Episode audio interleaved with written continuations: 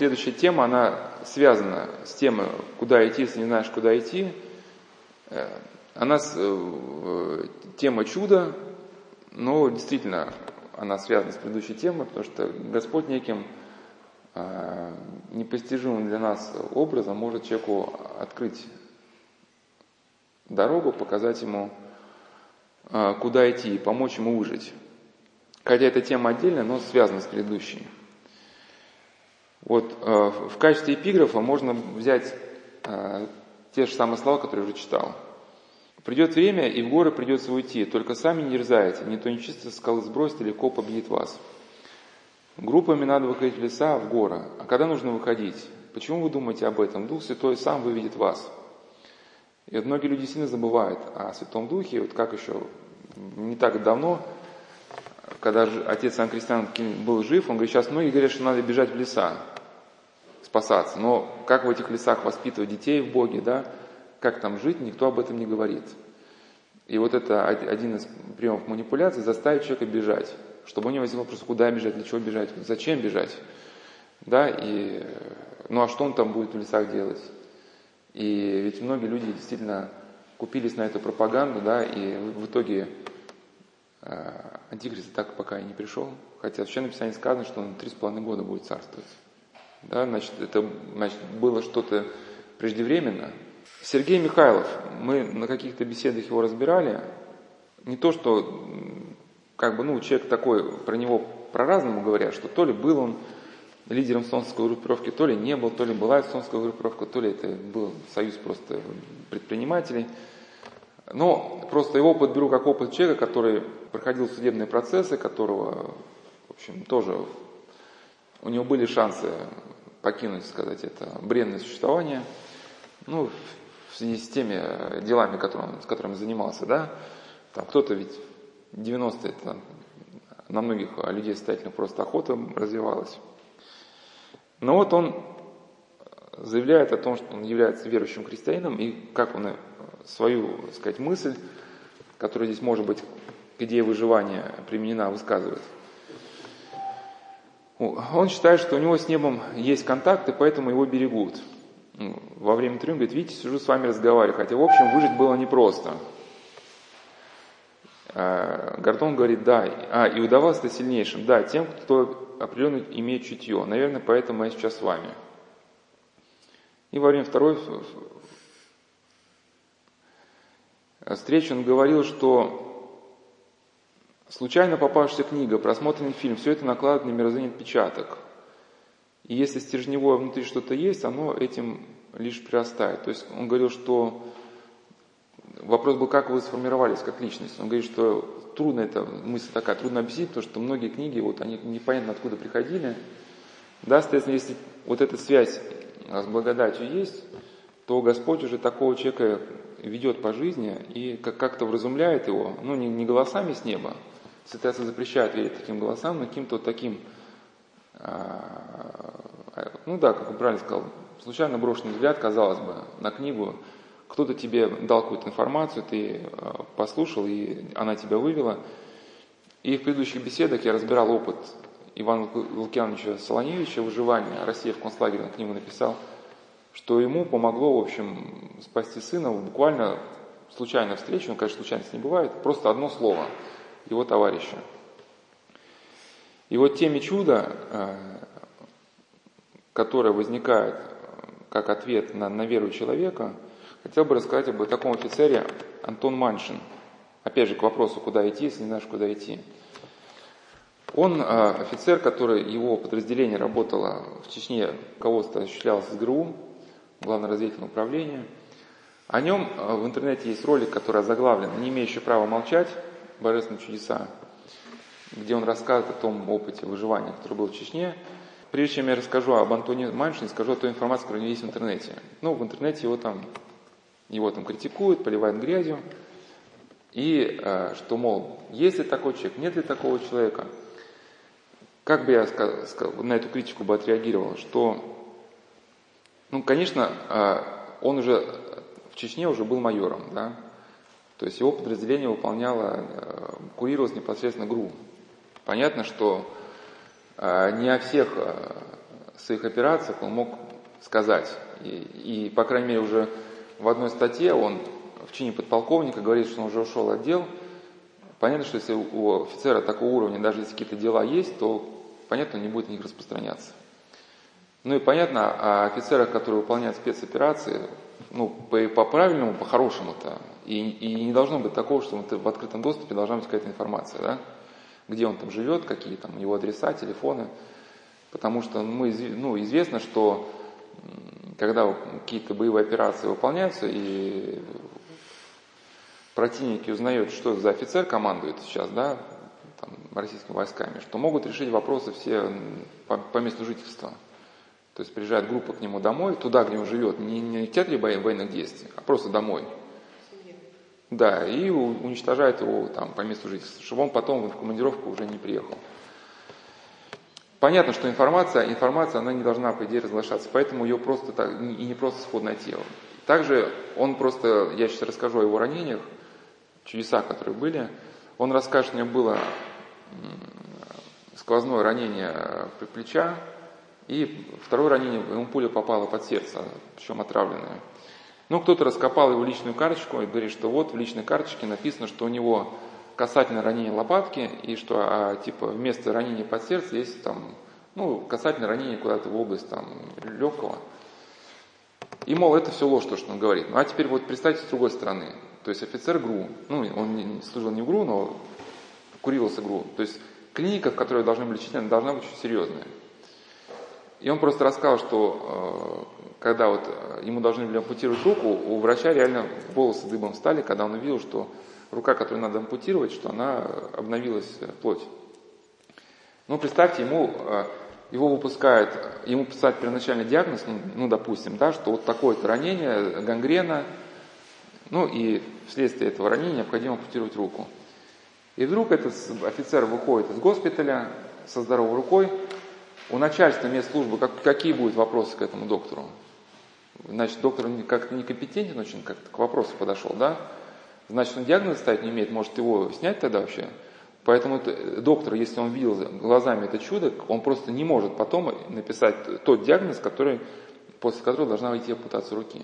Также по поводу выстрела под сердце и по поводу сожженной, сожженной в роговице глаза, ну, там, я не знаю его диагноз, просто сказал, что, что глаза были сожжены э, кумулятивным этим выстрелом, то есть в БТР попало а, попал из РПГ, кажется, там, я уж не военный, там, как он объяснял, заряд, и огнем ему сожгло глаза, и ну, должны были ампутировать им глаз, но а второй уже, ну, оба глаза не видели, один надо было ампутировать. И он был в очень сильных переживаниях, его умерший друг, вот Костя, который один из его друзей, вот, которого вы слышали, вот Нортост был захвачен, вот этот офицер, военной прокуратуры, который зашел и предложил себя в заложники, чтобы обсудить детей, который был убит. Это вот был его друг Антона Мальшина. Ему явился Костя и сказал, что ну, все будет в порядке. И когда ему уже привезли в операционную, ампутировали глаз, он говорит, второй раз увидел, как у врача волосы дымом встают, то что он, это не может быть, что глаза э, видят.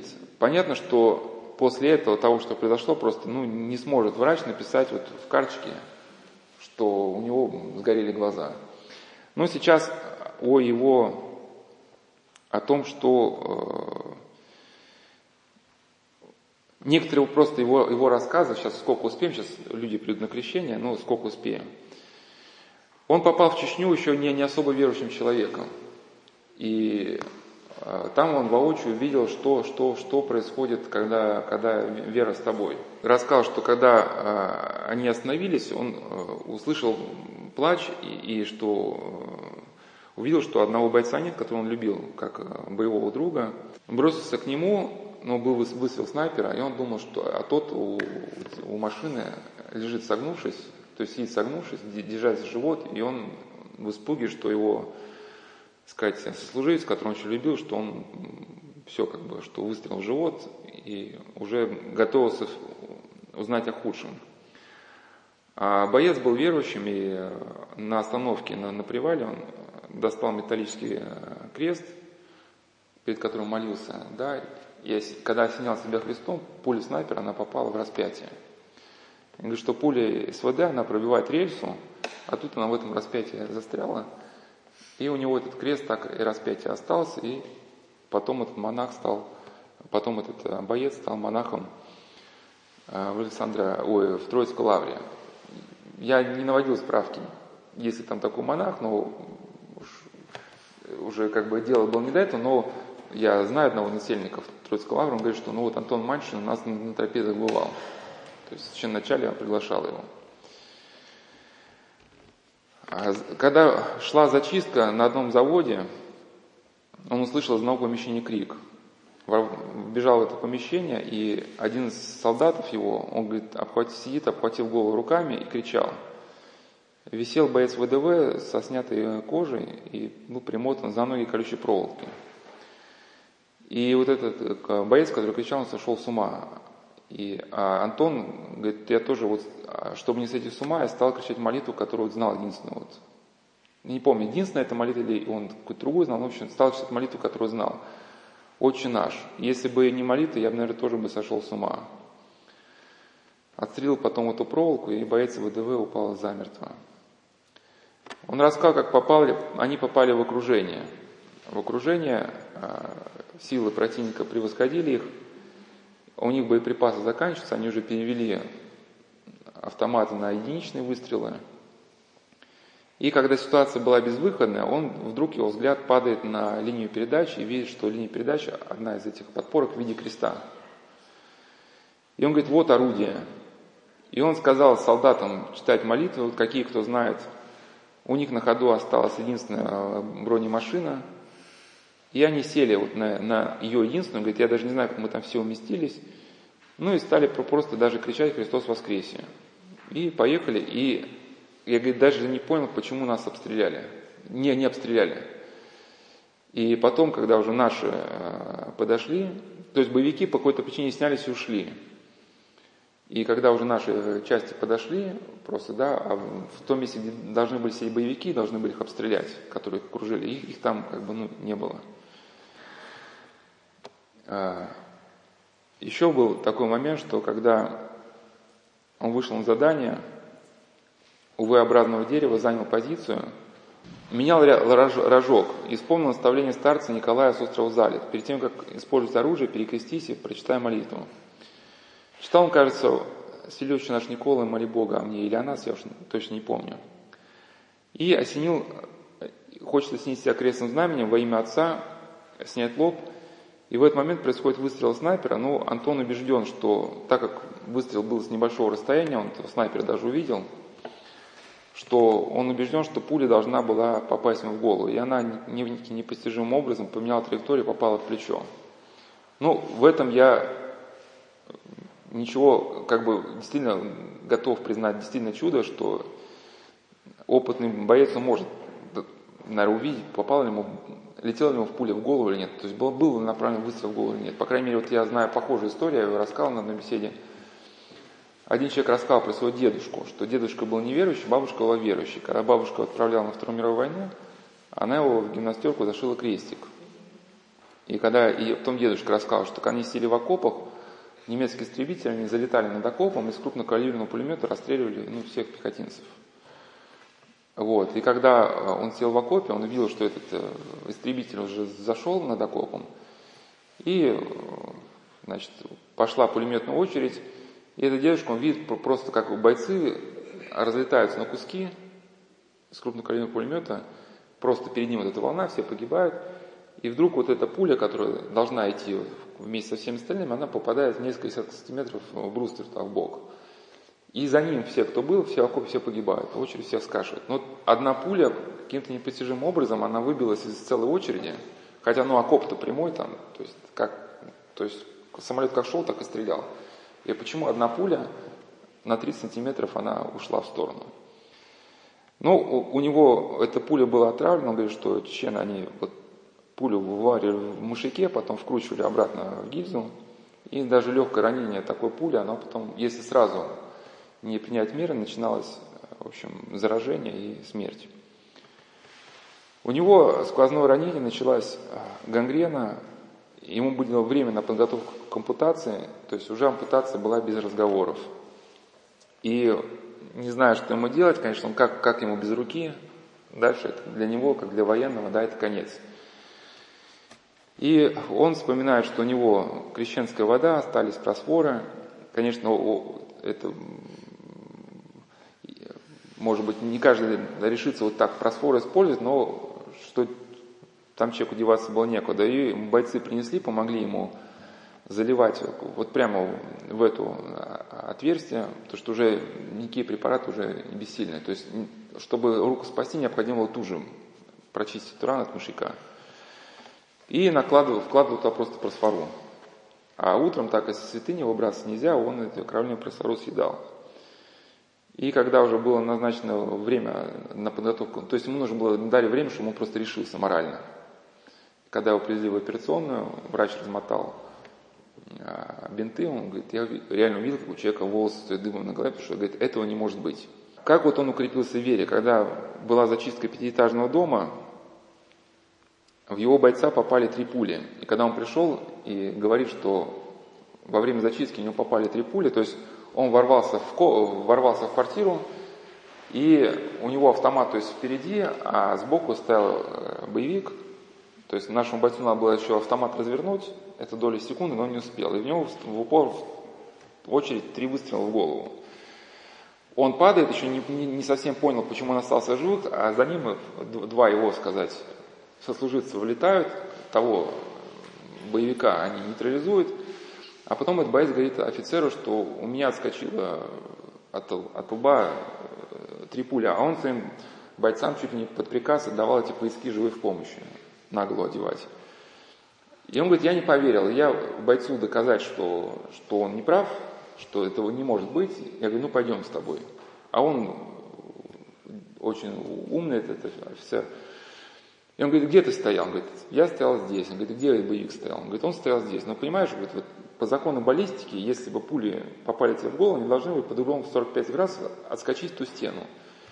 И, говорит, я поворачиваю взгляд в ту стену, с ужасом вижу, что на уровне головы в стене э, три пули. А у него это было три шишки у этого солдата, и в трех местах вот немножко был этот поясок продырявлен. А также он рассказывал вот такой эпизод, что э, Три бойца его были тяжело ранены, их сняли с моста, и когда они уже умирали, он слышал, что можно крестить. Ну и тогда я так понял, что не был таким верующим, прямо церковным христианином. Все это вера приходила к нему там уже в боевых условиях. Он узнал, что помнил, что миряне могут крестить мирским чином. И чтобы эти бойцы не умерли некрещенными, он подбегает. Кажется, все это было под обстрелом даже подбегает к реке, черпает в каске воду, крестит этих солдат прямо там же, потом как-то вытягивает их в госпиталь, но в госпитале даже не стали лечить, потому что был принцип такой, что, что силы надо как бы отдавать э, тем, у кого есть надежда. А там ранение, потеря крови несовместимы с жизнью. Ну и врач просто пройдя сказал, что этому, эта жизнь будет еще полчаса, этот там час, ну, их были признаны безнадежными и оставлены умирать. И вот этот Антон, э, сопереживая солдат, он вдруг видит полкового священника, и вот их, кто к ним приехал, батюшка, и просит их окрестить, этих солдат. И он их полным чином крестит, и э, один стал тут же писать письмо домой маме, другой попросил закурить. То есть эти люди, которым дали полчаса жизни, кому-то чуть больше, через некоторое время вернулись в подразделение. Вот к вопросу, куда идти, если не знаешь, куда идти. Он говорит, что перед, когда они хотели штурмовать позицию противника, противник начал обстрел минами. И был день памяти святого мученика Федора Стратилата. И он шел, шел по расположению части, и вдруг услышал голос сердца «ложись». И он даже не мог как бы, ну, там, размышлять, что, что за голос, как он, он просто бросился в эту грязь, и прямо эта мина пронеслась в воздухе, там, где была его голова, а когда... и упал лицом на какую-то газету. И когда он поднял голову, он видел, что вот там была а, ну, статья о царе Николае или иконка, он потом вырезал, заламировал. А потом он узнал, что в этот день умер его духовник, отец Федор Соколов, в этот день причастился и погиб в этой катастрофе. И он считает, что его духовник в этот день если он причастился сразу, да, как говорится в предании, что причастники, они сразу проходят небеса, да, что он в, в этот день предстательствовал о нем, и его молитвами он остался жив. Был случай, когда э, тоже они э, штурмовали горный массив, ну, должны были там ехать на штурм, боевая техника э, шла по горному серпантину, начался обстрел, и э, было повреждено, ну, в общем, э, выстрелом ударило в машину, и поверхность была ледяная, и машина, в общем, стала сползать в пропасть, и механик пытался бронетехнику спасти и вырулить. Но чем сильнее он совершал как бы, этот процесс выруливания, тем быстрее машина сносила. И чтобы спасти механика, Антон в эту падающую машину прыгает на, сказать, на, на броню и его вытаскивает из люка, выбрасывает из этой машины, и в этот момент выстрел снайпера ему под сердце. Его, а, сказать, силы выстрела вбрасывает в люк, и вместе с этой машиной он 150 метров, с горы 150 метров, эта машина падает. И что было удивительно, что он остался жив, и когда его э, вынесли, машина загорелась, и он вспоминает, что у него осталась там икона в планшете, в офицерском планшете, он отдает приказ своим бойцам найти эту икону, они говорят, что машина горит, то есть там температура, что каски плавится. Но, говорит, говорить с раненым офицером, это процесс очень тяжелый, то есть он настаивает, и бойцы его потом забрасывают в машину снегом, чтобы она остыла, и находят там планшет – и вот икона Спасителя, которая была в этом планшете, то есть планшет рассыпается в прах, каски плавились, температура, но вот эта икона была не тронута. Это тоже была отравленная пуля, и э, сделать уже было ничего невозможно, и уже э, дело шло к смерти. И, по сути, со времени на время ждали уже его смерти. И жена его взяла его под расписку, что она, как бы, если что-то с ним случится, то врачи уже ответственность несут.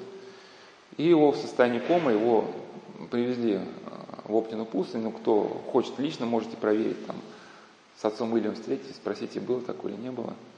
Ну, просто я знаю людей, которые знают отца Антона, ну, то есть не отца, а, есть люди, которые знают Антона Маншина лично. И его в коме привозят, причем отец Илий, э, когда привезли его в скит, туда.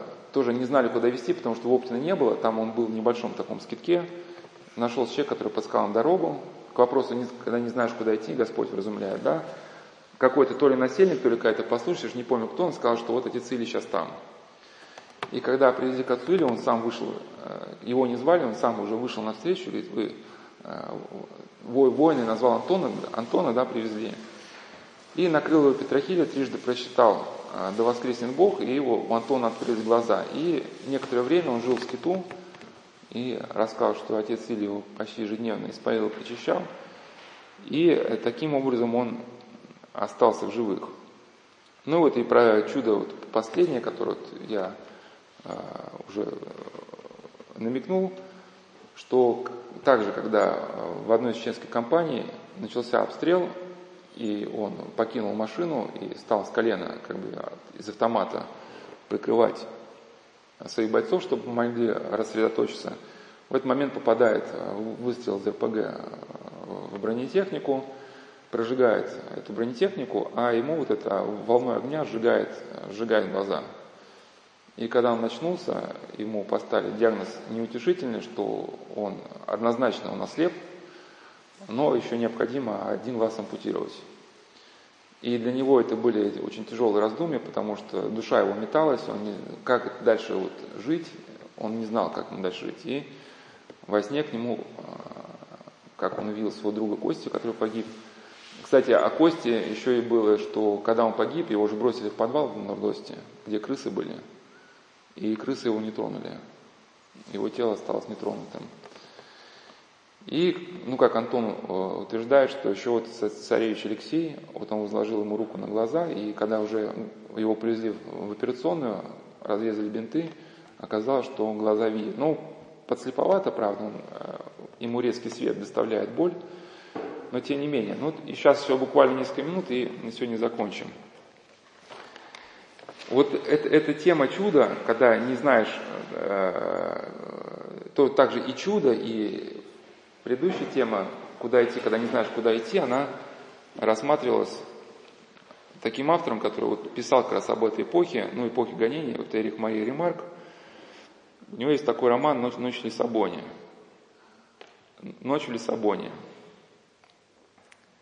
То есть а, мужчины и женщины бегут от фашистского режима и думают, какие пути отхода возможны, и приезжают в Португалию, в Лиссабон, ну, там надеясь каким-то образом уйти. Но виз нету, документов нету, вот капкан вроде бы вот-вот захлопнется. И тут происходит чудо, что э, вот этот мужчина, он встречает Иосифа. Э, Иосифа, который говорит, что я тебе дам сейчас и билеты в США, и готовой визы тогда не было еще, да, там, биометрии, что он, я тебе даю свои визы, свои билеты, ну, которые у меня были на мою жену, и ты под моим именем можешь в США уплыть. Если ты выслушаешь мою историю. И вот его история какая была, что он э, бежал из концлагеря, э, возвращается потом э, в Германию, и вместе с женой они решаются бежать из Германии, где уже полным ходом идет ну, нацистская машина разворачивается. И э, смысл, что их э, бегство, оно сопровождалось вот такой взаимной самоотверженной любовью друг к другу, что любовь друг к другу давала им силы для того, чтобы переносить все эти испытания, которые у них на пути вставали. Вот ее супруга Елена, она уже была больна, у нее была онкология, и ей действительно оставалось жить, ну, буквально совсем чуть-чуть, там, два месяца или сколько-то. Но она ему об этом не говорила, потому что она боялась, что если она скажет ему, что она смертельно больна, то у него опустятся руки, и тогда у него не будет а, мотива, мотива дальше определять трудности. То есть вот эти вследствие любви у них открывались новые черты характера, когда они стремились спасти друг друга. И в чем здесь момент, да, что первые ждут чуда и получают его визы и билеты. Но также и другое чудо, что жизнь друг, друг, ради друга, когда каждый не думает о себе, она совершает вот какие-то да, вот, э, чудеса. Ведь мы же верим, что любовь, она не заканчивается, да, э, земной смертью одного из э, любящих. Когда Елена умирает, Иосиф, считая, что жертва не должна быть напрасной, он решает вступить в интернациональный отряд сопротивления, да, чтобы бороться с фашизмом. Он как бы не желает спасать себя самого. Но на чем бы я хотел вот здесь скорректировать какое-то внимание на некоторых идеях, что э, вот эти товарищи, которые все-таки в США выплыли, у них там жизнь не сложилась. Да? Когда они приплыли в США, вот эта женщина, она вышла замуж за какого-то миллионера, в общем, их как бы вот такое единство, оно распалось. И вот с этого мы, в принципе, начали, да, что трудные обстоятельства, хотя они трудные приносят, но они нас закаляют и делают нас как-то, ну, сообщают человеческому характеру какое-то благородство. Вот если смотреть даже фотографии священников, которые участвовали в Псковской миссии, вот, там Пономарей, которые были репрессированы, а, удивляешься, что это же э, было территория Прибалтики, там были непростые отношения, да, уже там и э, Советский Союз имел на них виды, и уже как бы Вторая мировая война началась. И люди в условиях, так сказать, гонений, что СССР к религии относился, да, э, мы знаем как, что немцы, они допускали, на самом деле немцы не были религиозные. Они допускали на оккупированных территориях лишь какие-то поблажки на случай войны, чтобы не провоцировать партизанское движение.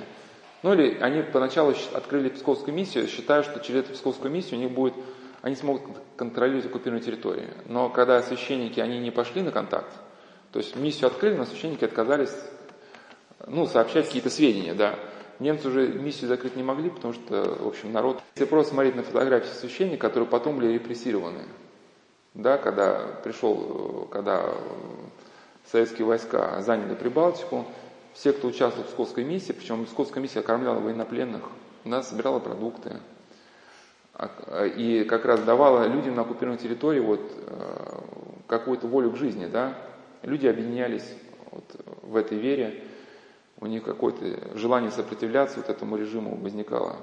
Но я к чему? Что лица, лица благородные, вот они какие-то спокойные, величественные, хотя время было страшное. И действительно, вот как в это страшное время у людей могли быть такие лица? И действительно, вот это какая-то культура духа была. Понятно, что и культура, это была дореволюционное какое-то воспитание. Но истинно, что вот а, какие-то тяготы жизни, они человека закаляют. Человек, который живет во всем довольстве, да, и у которого нет еще внутренней культуры, вот это искушение довольством, оно, конечно, человека расслабляет, развращает. И вот известный священник Михаил Труханов, которую я книгу разбирал, «40 лет моей жизни» называется, прошел через концлагеря, вот написал, как и с ним чудеса Божии творились, но он писал, что в одном, на одном этапе своего заключения он жил, ну, был более-менее не притесняем, более-менее в нормальных условиях, там была какая-то еда, и как он начинал морально падать. То есть он начал осуждать людей, у него открылась блудная брань, и он понял, что вот это полное благоденствие, как бы для тела хорошо, но для твоего духа оно, оно действует разлагающе. И вот священники даже, которые а, приезжают с Украины сейчас, а, действительно, многие из них вот есть такое какое-то, ну, видно вот это внутреннее благородство, потому что те священники, которые сейчас на Украине, они, да, не, не отрекаются от связи с московским патриархатом, они, по сути, исповедники. Да, им угрожают, хотят отобрать храмы, и по сути они уже в условиях гонения существуют. И действительно, они уже не, не в теории это христианство реализуют, в практике. То есть жизнь в подвиге, она мобилизует, а жизнь в удовольствии, она расслабляет. И вот есть такой фильм, конечно, смотреть его вовсе не обязательно, но который, может быть, сопоставить можно с, с этим а, романом «Ночь в Лиссабоне», это такой фильм «Непристойное предложение». В общем, там вкратце такой сюжет, что э, там то ли на какой-то яхте, то ли еще где-то там, там не запомнил особо. Э, ну, один миллионер влюбляется, э, сказать, в супругу одного молодого человека, у которого долги, ну, там семья там еще не очень хорошо сводит концы с концами, но он, он предлагает, что он решит все их финансовые вопросы вот просто за один вечер. Если этот молодой человек не будет против, что этого жена, супруга с ним проведет как бы один вечер. За ней прилетает вертолет, они поначалу у них семейно с это не соглашаются. Ну да, нам, нам нужно, мы молодая семья, там пятое, десятое. Но когда вертолет по ней прилетает, он понимает, что совершил ошибку. И вот так же вот э, Ефросиния Кирсановская, жизнеописание, которое мы разбирали, она выжила в лагере вообще вопреки всем теориям. Она, по идее, делала все, чтобы умереть. Ну почему? Она, то есть она не, Э, не шла ни на какие компромиссы с начальством, с уголовниками. То есть, если она считала, что по совести нужно сделать так, она делала, и не, не боялась никого ничего. Непонятно, каким образом она выжила, но она как считает, что если только ты однажды встал на этот путь предательства, то потом система лагеря на тебя так заматывает, что ты выбраться уже не можешь. Ну, понятно, о твоем предательстве узнали кто-то, ты должен скрываться от них – если у тебя совесть осквернилась, у тебя внутренние силы пропали эти. Ну, мы разбирали, что она выжила, только у нее не пропали вот эти силы жизни, потому что она никогда не предала свою совесть. И тут, соответственно, когда человек попадает в возвращающую обстановку, начинается компромисс с совестью, да, ну, что там, вроде молодой человек, да, один вечер закрой глаза, что твоя супруга с кем-то улетела, но зато все финансовые вопросы решены. А вот это, это та самая ошибка, которая, да, искушение, которое многим людям сейчас предлагается – Потом человек попадает в такую полосу событий, вот ты все, вошел в колею, и выйти потом из нее в дальнейшем очень-очень трудно. Или как-то промысл Божий человек из его пока не выводит. И э, заканчивая вот этот разбор этого романа, еще скажу, что у, есть у Ремарка еще роман «Триумфальная арка», где врач э, вроде бы живет в плохих условиях, но лечит пациентов исходя из того, что жизнь тогда же никогда она ради других. Сейчас многие врачи говорят, да, но нам мало платят, чем мы там будем о ком-то заботиться. Вот мы эту тему врачей в концлагерях еще, если Господь благословит, будем разбирать, что те люди, которые имели познание в медицине, и когда они в лагерях начинали помогать другим, это и самим давало им выж, ну, силы жить. Потому что наш мозг, как я уже говорил, если есть любовь, он работает. необходимость любящего человека каждому встречному принять какое-то особое отдельное решение приводит к тому, что мозг у нас в хорошем смысле слова ежедневно работает, даже на ровном месте. А э, человек, если для нас уже другие стали чурбаками, или врач, для которого пациенты стали безликими единицами, ему не к чему адаптироваться, ну, в хорошем смысле слова, да, он сам становится со временем безликой единицей. И вот э, такой даже, может, был э, момент, который может стоит закончить, повествование о Евлогии Кузнеце, а Ваданил Скидский рассказывал про Евлогии Кузнеца, но это к вопросу о гонениях да, и благоденствии, что, то есть, начинается с того, что Ава Данил идет с учеником мимо одного селения, там один добродетельный кузнец, ой, не кузнец, каменосечец, там э, камни дробил он. Он принимает нищих и странников, омывает ноги, кормит за свой счет – и э, ученик Авы Данила видит, что у него с Савой есть какие-то особые отношения. Он просит Ави рассказать, как он познакомился с этим человеком. Ава отказывается, но потом расскажет, что однажды он пришел в это селение, и этот э, каменосечец, Евлогий, он за день вырабатывал золотую монету. Он действительно был состоятельным человеком, можно сказать. Но на эти деньги он принимал странников, всем, кого не, не было ночлега, обеспечивал им кровь и еду. И тогда Ава Даниил, он стал молиться Богу, что, Господи, вот если бы у этого человека было больше денег, ты бы, наверное, он бы, наверное, тогда жил бы более добродетельно, он бы многим людям бы еще больше помогал. И на это Господь ему сказал, что не молись. Ну, типа, Господу виднее быть Евлогию богатым или быть ему победнее. А ты в это дело не вмешивайся. Ну, а Даниил говорит, нет, Господи, я тебя прошу и умоляю. И тогда Господь говорит, поручишь ли ты вот за это Евлогия? И он поручился, да, то есть если с ним что-то случится, с его спасением, то от меня взыщи все, что причитается в Евлогии.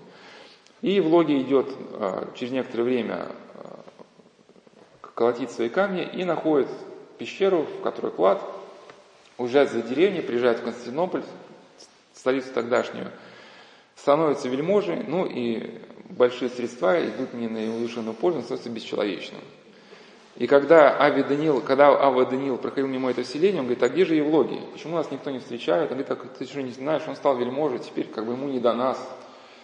И он едет в Константинополь и видит, что Евлогий стал важным господином, бесчеловечным, пытается с ним поговорить, объяснить ему что-то, но слуги его избивают, Евлогия, и он даже за все это время не мог ни разу с ним ни поговорить, ни, ни что-то ему сказать.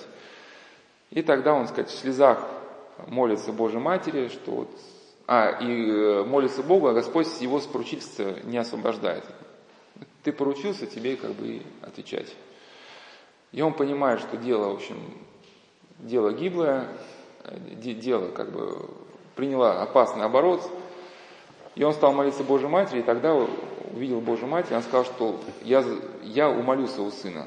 И по молитвам Божьей Матери Евлогия постигает скорби, на него открывается какое-то там гонение – его имущество конфисковывается, подписывается указ его, о его казни, то есть император дает приказание его найти, где бы он ни был, по всей империи, да, и казнить. И в логе в одежде нищего сбегает в свое селение, приходит, ему односельчане говорит, а вот, а мы слышим, что ты стал вельможей в Константинополе. Говорит, нет, вы, вы, на, вы меня с кем-то перепутали. И начинает дальше работать, вырабатывая по своей, так сказать, монете, по одной монете в день и занимаясь вот теми добродетелями, которыми он раньше занимался. Да? Это к тому, что одно из искушений последних времен, это вот искушение комфортом, благоденствия. Люди, которые, да, бежали в ночь Лиссабоне, они своей любви не растратили и силу жизни не растратили. А люди, которые вроде получили и визу, и, и билеты, вроде бы можно приехать и, и дальше в безопасной обстановке там э, жить, молиться, да, как-то делать то, что ты хотел, вот они этим шансом в общем, как-то не нашли, как ну, по-здоровому воспользоваться.